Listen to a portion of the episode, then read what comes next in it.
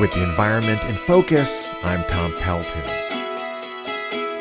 Last week, Maryland Governor Larry Hogan, a Republican, vetoed thirty-eight bills passed in March by the Democratic majority General Assembly. The governor explained that the economic crash caused by the coronavirus had opened up a massive state budget deficit, which made the new proposals, including for increased funding for public schools, suddenly unaffordable. However, at least one of the bills that Hogan vetoed had absolutely nothing to do with state funds or the coronavirus. That was Senate Bill three thirty, which would have outlawed the use of a pesticide called chlorpyrifos that researchers have concluded can cause brain damage in children and kill aquatic life in the Chesapeake Bay and elsewhere. Farmers spray thousands of pounds of chlorpyrifos every year to kill insects that damage corn, fruit trees, and cotton crops. The U S Environmental Protection Agency banned the indoor use of the pesticide in two thousand, but the Trump administration in twenty seventeen decided against expanding that protection to farms and other outdoor locations.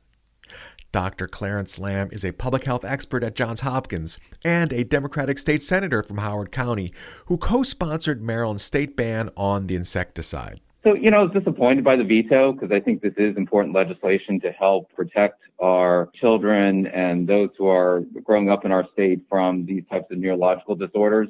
You know, I think the science is very clear that this chemical is harmful. Governor Hogan's administration declined to be interviewed on this subject, but the governor signed a letter with the veto that said the state law was unnecessary because the administration imposed regulations in April that will effectively prohibit the chemical's use by the end of twenty twenty-one. Ruth Berlin is executive director of the Maryland Pesticide Network. She said that Hogan's substitution of weaker regulations for a stronger law banning the pesticide was, in essence, a political trick.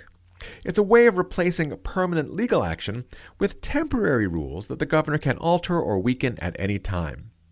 Hogan's regulations will be administered by a state agency, the Maryland Department of Agriculture, or M D A, that has a mission to promote the agricultural industry, not public health.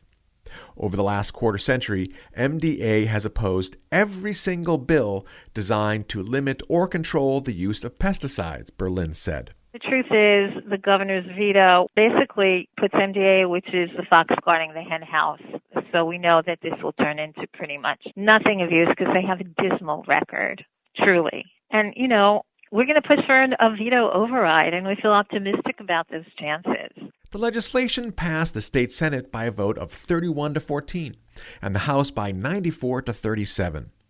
Both were above the two-thirds majority that would allow a veto override when the General Assembly reconvenes in January.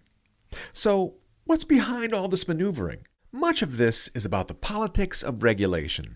It's also about the power of the farm lobby, which, like the modern Republican Party, strongly opposes all laws and rules that might hurt the profits of industry, in this case, farmers or chemical manufacturers.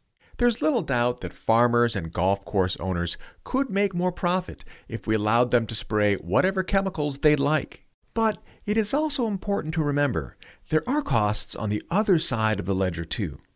The secret and incalculable costs of lowered I Qs in children, whose mothers are exposed to this pesticide by simply strolling through an orchard or eating the wrong fruit while they are pregnant. With the Environment in Focus, I'm Tom Pelton of the Environmental Integrity Project, author of The Chesapeake in Focus. This program is sponsored by the Abel Foundation. The views expressed are solely my own.